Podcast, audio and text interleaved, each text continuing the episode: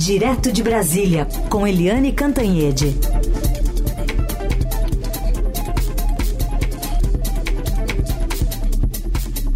Oi, Eliane, bom dia. Oi, bom dia, Raíssa Carolina, ouvintes. Bom dia, Eliane. Bom, falando nessa manifestação da meta, meta fiscal, ontem o ministro da Fazenda, Fernando Haddad, disse que a definição desse déficit zero vai propiciar a continuação das discussões sobre a lei de diretrizes orçamentárias, né, de que é preciso defender um esforço concentrado para aprovar medidas fiscais ainda nesse ano. Vamos ouvir. A gente precisa aprovar as medidas fiscais que estão no Congresso. Tem muita coisa para votar no Senado, BET e Fundo Fechado e Offshore. Na Câmara tem que terminar a reforma tributária e tem os dois projetos que estão para ser votados, que é a 1185, a medida provisória das subvenções e nós estamos tentando um acordo ainda com o JCP. Então são cinco medidas importantes para dar conforto para o relator da LDO, porque tudo isso está no orçamento, né? Então a gente precisa fazer um esforço aí de final de ano para a gente seguir nessa perspectiva. Quanto tempo deve durar é, essa meta ainda de déficit zero, Eliane? Pois é, as guerras são assim, né? Guerra tem uma batalha, outra batalha, outra batalha, uh, e o nosso ministro da Fazenda, o Fernando Haddad, vive de batalha em batalha. No fim, ele sempre ganha essas batalhas, mas ele tem que enfrentar sempre ali uma série de obstáculos. E, curiosamente, o grande obstáculo está dentro do gabinete presidencial, se chama Luiz Inácio Lula da Silva, e está no partido do próprio Haddad e do próprio Lula, que é o PT. Né? Eu sempre gosto de citar aquela frase que eu ouvi no Ministério da Fazenda que eu acho muito legal, que é assim, aspas, não, que centrão, que nada. Duro mesmo é negociar com o PT. Então, uh, o Fernando Haddad ganhou mais essa do déficit zero, né? Porque o Lula tinha falado que não precisa de déficit zero. Depois ele falou: ah, esse negócio de é, para a fazenda, dinheiro bom é dinheiro no tesouro. Para nós, ele falou, nós os políticos, né? Dinheiro bom é em obra. E então ele fez dois ataques públicos ao Haddad. O Haddad andou muito mal-humorado, né, descabelado, tal, mas acabou convencendo o presidente. A estratégia do Haddad, segundo as minhas fontes, foi o seguinte: não politizar não entrar no debate cara a cara com o Rui Costa, com que é o chefe da Casa Civil, com a Gleice Hoffmann, presidente do PT, não não entrar na guerra política, tratar a questão como uma questão técnica como ela é. Então, essa decisão do Lula e do governo de manter a promessa ou o compromisso de déficit zero foi selada na segunda-feira passada. O Haddad se encontrou com Lula e mostrou para ele cinco eh, medidas para aumentar a arrecadação que estão no Congresso Nacional. E deu, inclusive, a previsão de aumento de receita com cada uma delas. É, ele falou, uh, por exemplo, da subvenção né, a, a, a, a, queda, o fim da subvenção, que vai render uh, às empresas, né, a setores, que vai render 35 bilhões ao ano, uh, os juros de capital próprio, né, a taxação de juros de capital próprio, JCP, que pode ser anexado ao mesmo projeto e rende mais 10 bilhões, a taxação de offshore e fundos especiais mais 20 bilhões. E as apostas uh, esportivas, que é difícil prever uh, o impacto na arrecadação, na receita, mas é, o próprio setor imagina que vai de 6 a 12 bilhões é, de reais por ano. Isso engrossa, né, não apenas a arrecadação e receita, mas engrossa também o discurso do uh, Fernando Haddad pró déficit zero. Então, não vai entrar agora na LDO, Lei de Diretrizes Orçamentárias, a mudança do déficit zero, mas é aquela coisa, é, o pessoal está na espreita, porque até dezembro tem que saber se isso tudo vai ser votado ou não. E os dois prazos com que o próprio Haddad trabalha é dezembro ou março do ano que vem. Aí é que a gente vai dizer quem ganhou essa guerra. E o detalhe é o seguinte: Uh, para chegar a isso, o Haddad, portanto, precisa do Centrão. Ele tem apoio dos presidentes da Câmara e do Senado, mas ele precisa do apoio do Centrão para aprovar tudo isso. Semana que vem vai ter votações importantes, já começando na terça-feira. E ele vai precisar também do outro lado, porque todo mundo cobra que não seja déficit zero, mas ninguém está falando em corte de gastos, só em aumentar a receita. E aí a bola está com a Simone Tebet. Ela é que vai ter que ser a malvada de tesoura na mão. Tudo bem, a gente acompanha então o que vai acontecer na próxima semana. Ah, estamos acompanhando também ainda essa guerra entre Israel e o Hamas e o presidente Lula está falando que tem mais 54 brasileiros e agregados querendo sair de Gaza. Pediu ajuda até o presidente israelense Isaac Herzog, com quem ele conversou ontem, e aproveito para encaixar aqui já a pergunta da Sônia da Vila Andrade aqui em São Paulo. Ela diz: entendo pouco de diplomacia, mas ela pergunta o que sinceramente sai de saldo da conversa de Lula com o presidente de Israel e do que adianta o Brasil daqui de longe apoiar a libertação dos reféns? Não é meio óbvio que esse seja o desejo de todos? Pergunta a Sônia. Pois é, oi Sônia, bom dia, bem-vinda. É, diplomacia se faz assim, Sônia. Conversa daqui, conversa dali, recua, avança, né? E é importante manter essa ponte entre o Brasil e Israel. E é importante para os dois lados. Uh, começando por Israel. É importante sim, porque Israel está se isolando no mundo, porque as, as imagens de crianças, é, de bombardeios hospitais, em ambulâncias, tudo isso está rodando o mundo. Já são quantos é, milhares e milhares de mortos? Aproximadamente 12 mil mortos civis. Então, sim, é importante para Israel não se isolar, ele tem que ter pontes é, em todos os continentes e para ter ponte aqui na América do Sul ele precisa do Brasil.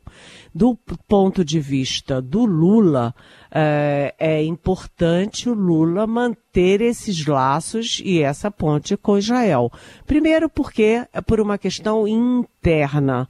Né? O Brasil tem muitos judeus, tem entidades judaicas muito articuladas, com bom, boa é, força de comunicação, e o Lula precisa ficar bem com essa comunidade, que é uma comunidade importante, inteligente, muito atuante em vários setores. E do ponto de vista internacional, uh, também. Ah, é importante para o Lula como a diplomacia do Lula sempre foi, de abertura com todos os lados, independentemente da ideologia. Agora, há uma questão é, pontual para os dois lados. Primeiro, né, que o, o presidente de Israel, pediu a Lula um reforço na defesa para a libertação de reféns. Né? Hoje, mais dois reféns israelenses apareceram mortos. Né? Mortos nos, no hospital atacado por, pela própria força israelense. É, e o Lula respondeu que sim, que em todas as conversas dele, ele tem defendido a libertação dos reféns. E do outro lado, Lula precisa de Israel porque tem mais uma leva de 54 brasileiros e agregados, como eu, aliás, anunciei aqui na semana passada, né, e precisando sair de Gaza. E aí é nova operação, novo avião e nova boa vontade de Israel. Então, respondendo a sua pergunta, Sônia, é, política externa é feita muito de conversas, sinais e abertura para o diálogo, né? Falando um pouquinho de todas essas é, mudanças climáticas que, enfim, estão assolando diversas partes do mundo e também o Brasil. A gente tem novos temporais em Santa Catarina que causaram estragos entre o fim da noite de quinta e a madrugada desta sexta. Cidades do Oeste, Vale do Itajaí, que concentram municípios importantes e populosos como Chapecó e Blumenau, foram as principais afetadas com enchentes, alagamentos e, e destelhamentos. E duas pessoas morreram depois que um carro em que estavam afundou numa área alagada por causa da chuva. Houve também queda de granizo em algumas áreas do estado. E, em outro lado, a gente está vendo é, interrupção de fornecimento de energia, voltar a interrupção de fornecimento é, é, de energia por conta de árvores que também caíram aqui em São Paulo. Enfim, Eliane, a gente está enfrentando várias intempéries que, intempéries que vão é, já apresentam outros desafios para as cidades brasileiras, que é enfrentar tudo isso, né? Inclusive no fornecimento de energia elétrica para o país. É, a, o clima está todo desajustado, porque você tem enchentes no sul, Imagina o prejuízo para a agricultura local e para a agricultura uh, nacional. É uma tragédia. Alaga, estraga, a, sabe, a safra. Você tem aquela seca no norte é, inclemente, com morte já de é, mais de 90 golfinhos, quer dizer, uma coisa, botinhos, né?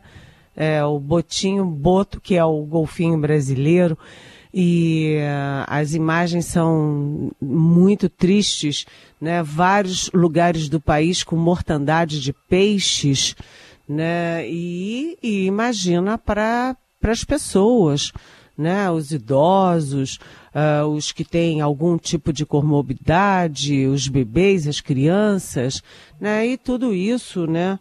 é, a gente vai vendo, como me disse o Márcio Astrini, que é secretário executivo do Observatório do Clima.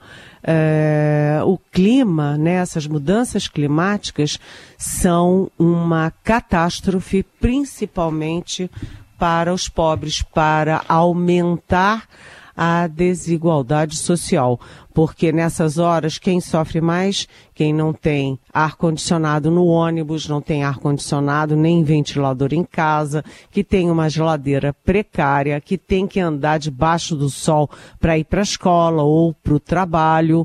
Uh, enfim, é, é, muito desolador.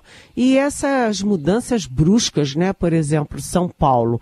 São Paulo com esse calorão, tem chuva de granizo, né? Hoje é, tem aí a expectativa de uma guinada súbita, né? Sai do calorão e tem uma queda de temperatura de 13 pontos, né? Então tá tudo de cabeça para de cabeça para baixo e aquela história, né? O, o El Ninho potencializa tudo isso porque vem aí dezembro e dezembro não vai ser melhor. Se novembro foi esse abafamento, esse calorão, essa loucura de enchentes, chuvas, queda de energia, dezembro se preparem porque vai continuar nessa mesma toada.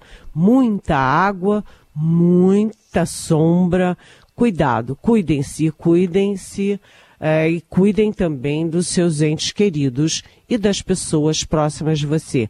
As populações de, uh, em situação de rua são muito, muito vulneráveis numa situação dessas. Muito bem. Eliane, é, temos aí um, uma expectativa para hoje, não? O presidente Lula dizendo que passando o feriado poder ter um anúncio do novo ou da nova PGR. Passou o feriado. Passou o feriado, veio quinta-feira, não aconteceu nada, e hoje é sexta. A expectativa é de que ele anuncie hoje o Paulo Goné para a Procuradoria Geral da República. O Paulo Goné, ele é vice-procurador uh, eleitoral e tem dois padrinhos fortes, que são os ministros do Supremo Gilmar Mendes e Alexandre de Moraes, o super Alexandre de Moraes. E isso também, a decisão na PGR faz parte do tabuleiro uh, em que está também uma peça-chave, que é a nova a nova vaga, a vaga da Rosa Weber no Supremo Tribunal Federal.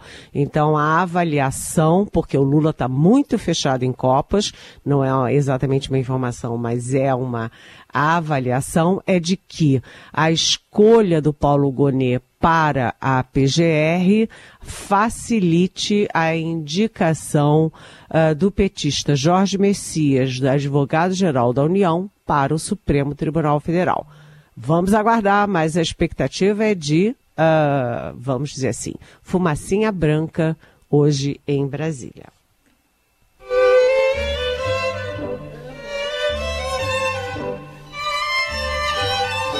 fumacinha que deve sair também lá na Argentina, né?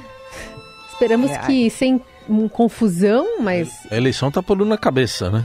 É, tá só que não é uma fumacinha branca, não, é uma fumaçona densa, cinza, plumbe, porque lá é a escolha entre o ruim e o pior. É. Mas tem uma novidade nessa história que é o seguinte, né? O candidato é, Javier Milei, que é aquele candidato absurdo, né, totalmente absurdo, que é acabar com o Banco Central, acabar com a universidade pública, com a escola pública, com o hospital público. Ele quer romper com a China. Imagina, o maior investidor na Argentina é exatamente a China. E ele fala em romper com o, o Mercosul. Mercosul sem Argentina deixa de ser Mercosul, vira pó. Né? E ele ataca frontalmente o presidente Lula. Diz que o Lula tinha que estar na cadeia, que é um ladrão, que, enfim, que é, é comunista, que é, é, inibe a liberdade de imprensa, um monte de maluquice. E, mas o Lula é, deu uma, fez uma inflexão ao falar da Argentina, porque ele pediu democracia, mas não atacou nenhum lado, não fez loas ao Sérgio Massa, que é o ministro da Economia e que é o candidato que tem o apoio do, do governo brasileiro e do PT. Mas por que, que o Lula fez essa inflexão? Porque diplomacia, como eu estava respondendo para a Sônia, também é pragmatismo e diálogo. Então, os canais é, diplomáticos entre o Brasil e a candidatura Milley, os canais estão abertos. Claro que principalmente com Massa, que é o candidato que tem um apoio é, nem tão velado assim do Brasil, é, ou pelo menos do governo brasileiro, mas uh, da diplomacia. Então, a embaixada do Brasil em Buenos Aires tem contatos com o Comitê Milley e também a embaixada argentina em Brasília manda recados. O recado qual é? Resumindo, olha, tem o candidato Milley, que é esse maluco aí, malucado que fala esse monte de besteira. Mas, se ele for eleito, ele deixa de ser tão maluco e cai na real e não vai acabar, não vai tirar a Argentina do Mercosul, não vai bater de frente com o Brasil, não vai romper com a China, que tudo isso é apenas discurso para, vamos dizer, esquentar a campanha. Bem, vamos ver, né? Depois de eleito, será que esse discursinho é de bastidor vinga ou o prevalece esse Milei malucal, malucão da, da campanha? Martelando tudo lá, né, Eliane? Nossa! o vídeo dele martelando o Banco Central ali, como se fosse um vigador ali.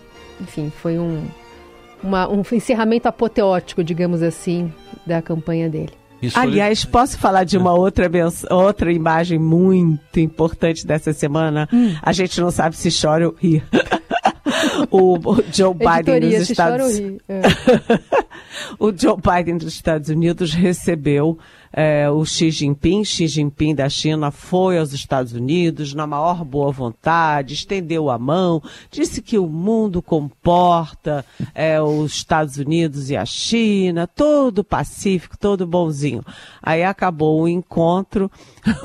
Biden, que já está um pouquinho, é, vamos dizer assim, distraidinho, vira e chama o Xi Jinping de ditador da China. Mas a imagem é do Anthony Blinken, que é o secretário de Estado, o ministro de Relações Exteriores, a cara dele é assim de, meu Deus, meu Deus, meu Deus. Sabe, ele ficou desesperado. Assim, ferrou, né, para não dizer Ferrou! A palavra é outra, né, mas vocês estão falando aqui, tá bom. Foi uma ótima imagem mesmo. Todo o trabalho que eu fiz, né, toda a articulação diplomática ficou para trás. Gente, então bom fim de semana para vocês e até segunda. Até, Eliane, bom fim de semana. Beijão.